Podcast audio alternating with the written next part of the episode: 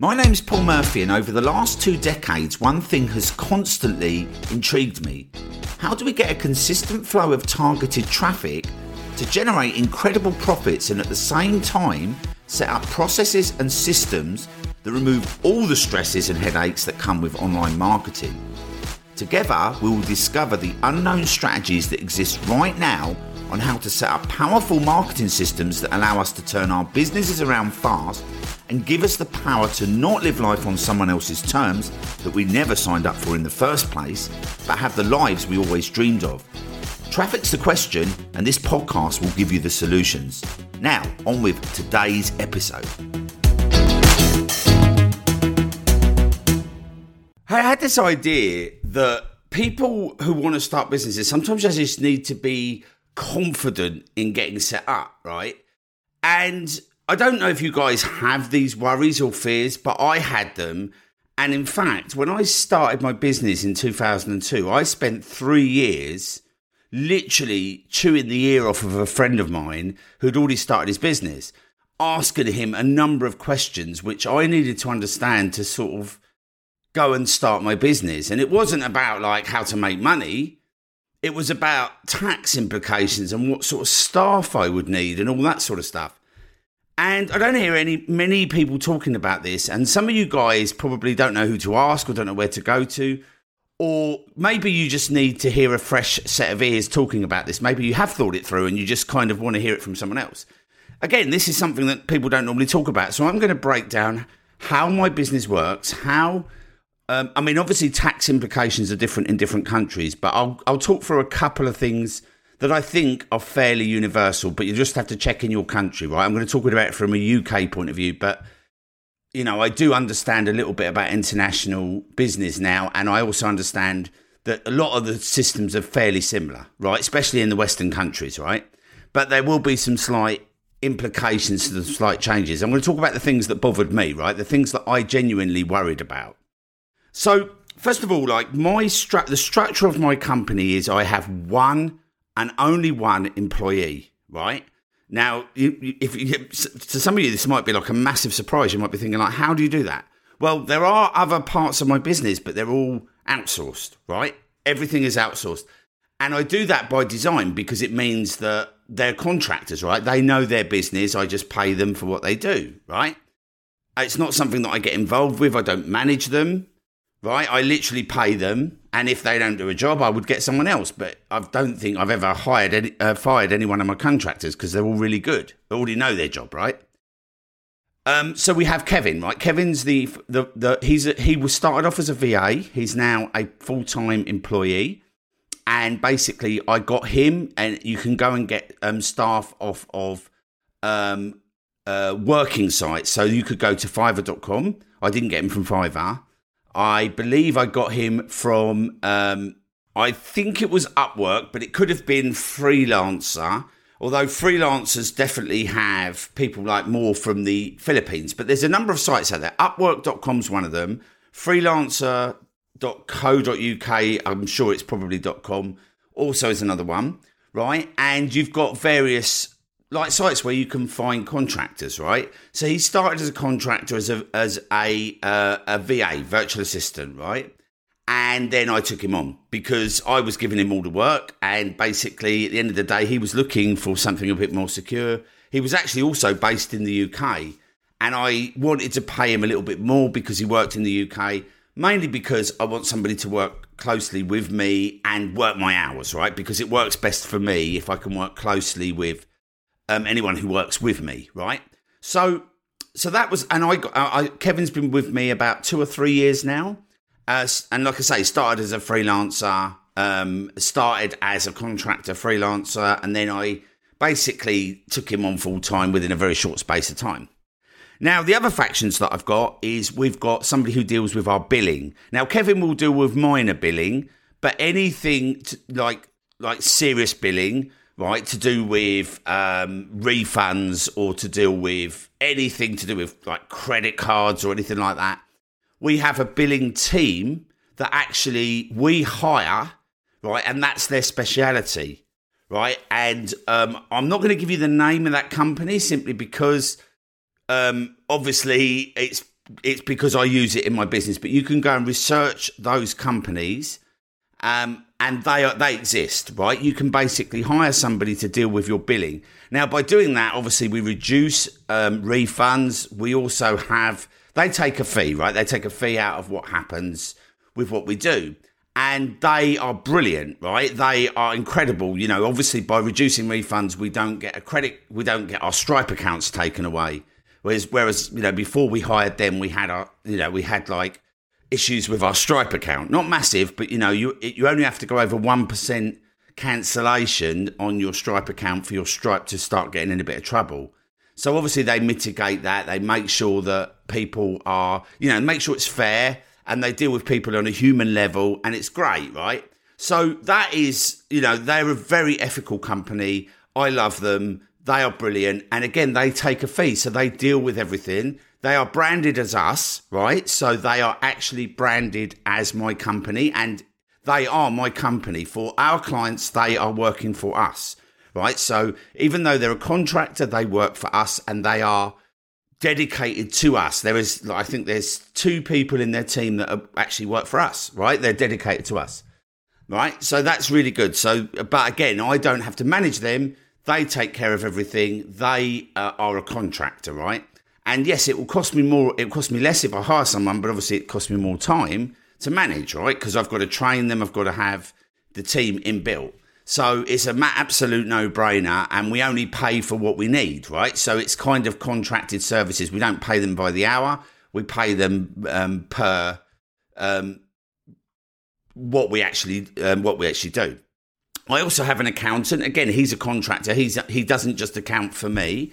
He's a chartered accountant in the UK. His name is Martin. He actually works in Brighton, and I hired him when I first moved to Brighton and um, that was quite a funny story actually. I when I when I moved from Newquay because when I first started my business and I realised it was remote, I moved down to Newquay in the UK, which is in Cornwall, and I had this like surfing community. It was really good fun, but I was too far from anywhere, so I decided to move to Brighton so I could be nearer to my family in Colchester, which is like a two-hour drive.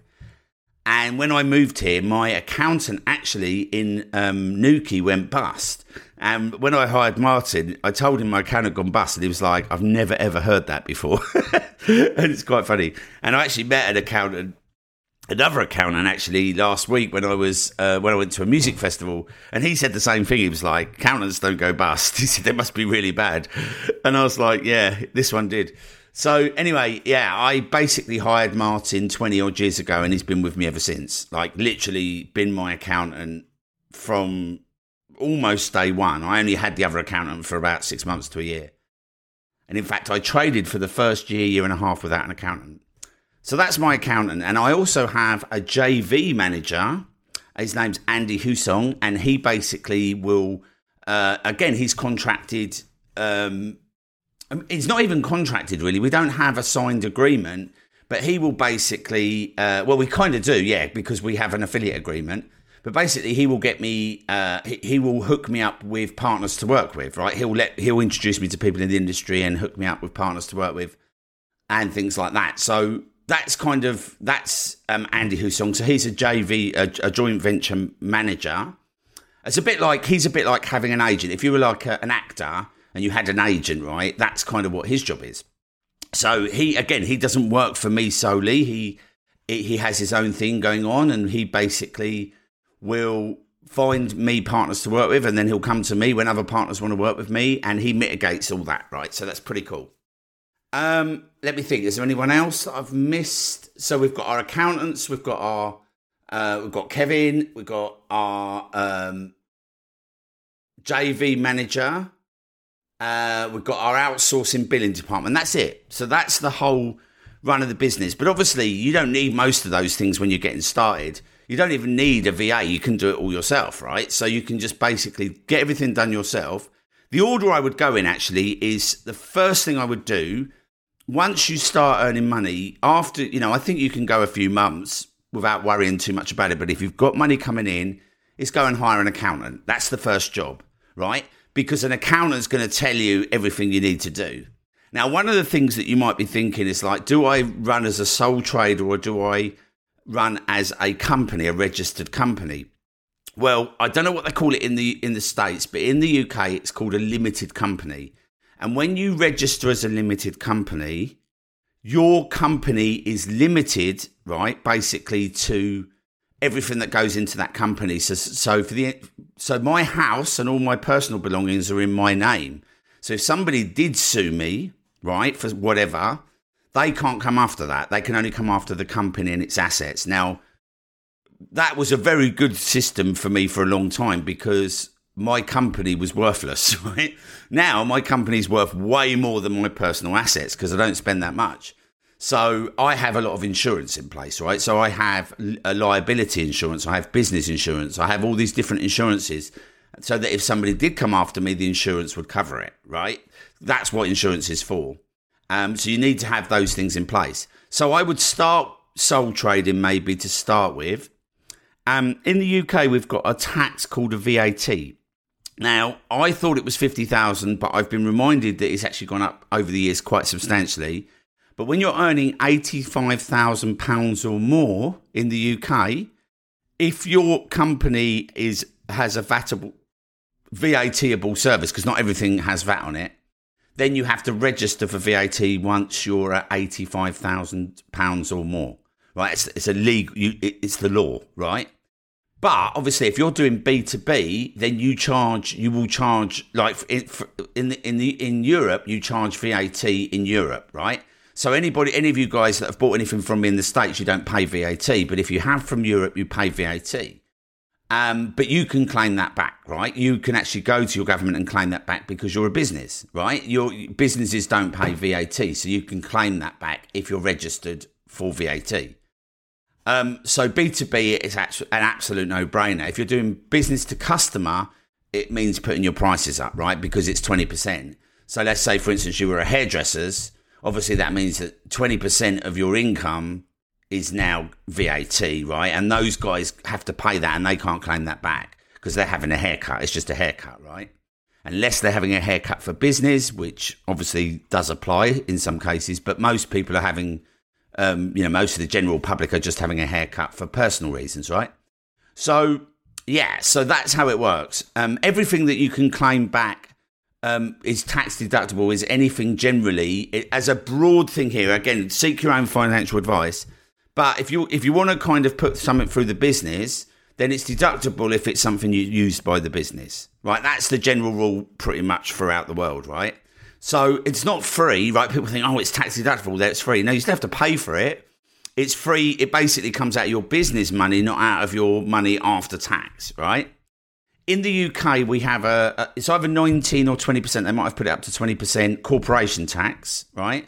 So at the end of the year, whatever profits in your business, you pay 20% tax, right? So that's, for instance, I make uh, a hundred thousand pounds or a million pounds, I pay two hundred thousand pounds in tax. If that million pound is all profit, right? So it's on the profit, right? On the actual gross profit of the of the company.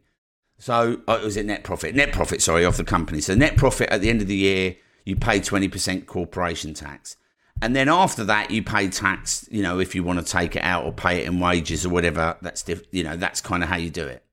So those, you know, there's just some basics, right? Obviously, without going into massive detail, but you know, just sometimes like it's just a little bit of confidence that you need when you're starting. You're thinking, okay, well, I don't really know how all this works. How does it work? Well, those are the basics that you need to know. But really, you don't really need to know most of that. Which you know, you might need, you might think you kind of do just for a bit of confidence. But really, you can trade for a few months and then go and get an accountant. I would wouldn't leave it too long, right? But once you start earning money, just go and hire an accountant sit down with them for a couple of hours when you start and get them to explain what they need you to do. And then they'll give you a bit of software that you put in all your receipts and things like that in, and then they'll take care of the rest of it, right? And you can, if you want to, even hire a bookkeeper to do all the receipts. But because software online does it so well now, you don't even need to do that anymore, right? I never hired a bookkeeper anyway. I used to do it myself.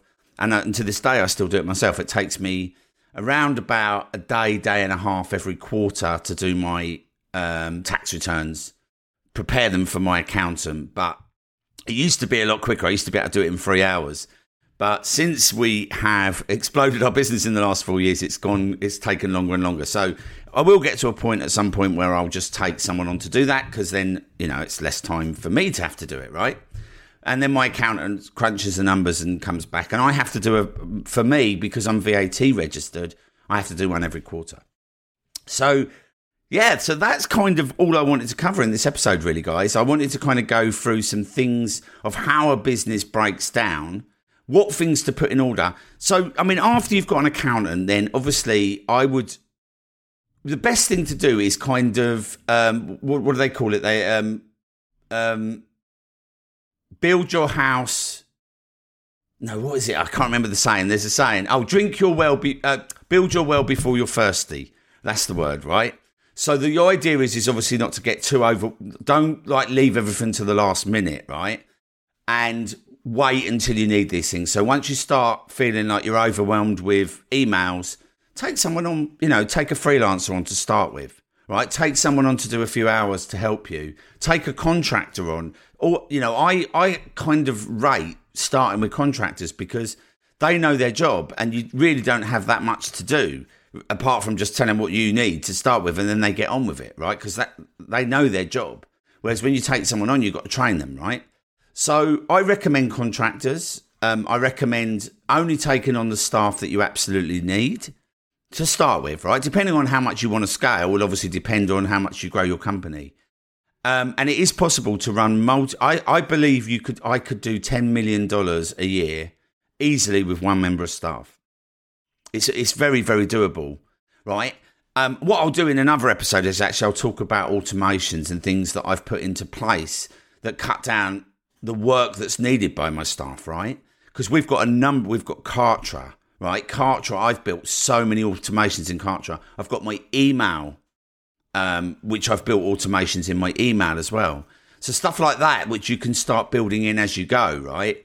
I'll talk about that in the next episode because those things are time savers, right? And they're and they're incredibly powerful because you're going to get a certain amount of tasks that are done daily. And then once you automate them, they're taken away from you, right? You don't need to worry about them, which is, which is brilliant. And that's why I love Kartra, right? Because Kartra to me does pretty much everything I need to do that my out, that my contractors can't do, right? Everything else is taken care of. If I didn't have Kartra, I would probably need about two or three members of staff, right? Because Kartra does it all and Kartra costs me. I've got one of the bigger plans now. I think it's about three and a year, and that's not bad, right? Like for a mem- like for a member of staff, three and a half thousand dollars a year, brilliant. Um, and again, I work from home, so I don't have massive out. I don't have a massive overhead, so I'll talk about automations and overheads on the, maybe one of the next episodes. Again, things for you to consider um, while you're building out your businesses, right? So yeah, that's all I wanted to cover on this episode um, you know, kind of hopefully you got some good takeaways on that. Hopefully, kind of, you know, maybe it's refreshed or given you another way to look at your business, or maybe it's just helped you with a little bit of confidence, which was my goal really. Because I, again, when I back in the day when I was when I was wanting to start a business, I was kind of stopping myself because of certain things that were running around my head. And a lot of it was to do with tax and this and that. And I was like, if I can just understand it a little bit, then I'll go for it, right? And maybe you're thinking like that. And if you are, then hopefully that's helped. So, yeah, that's it for this episode, guys. I'll catch you on the next episode.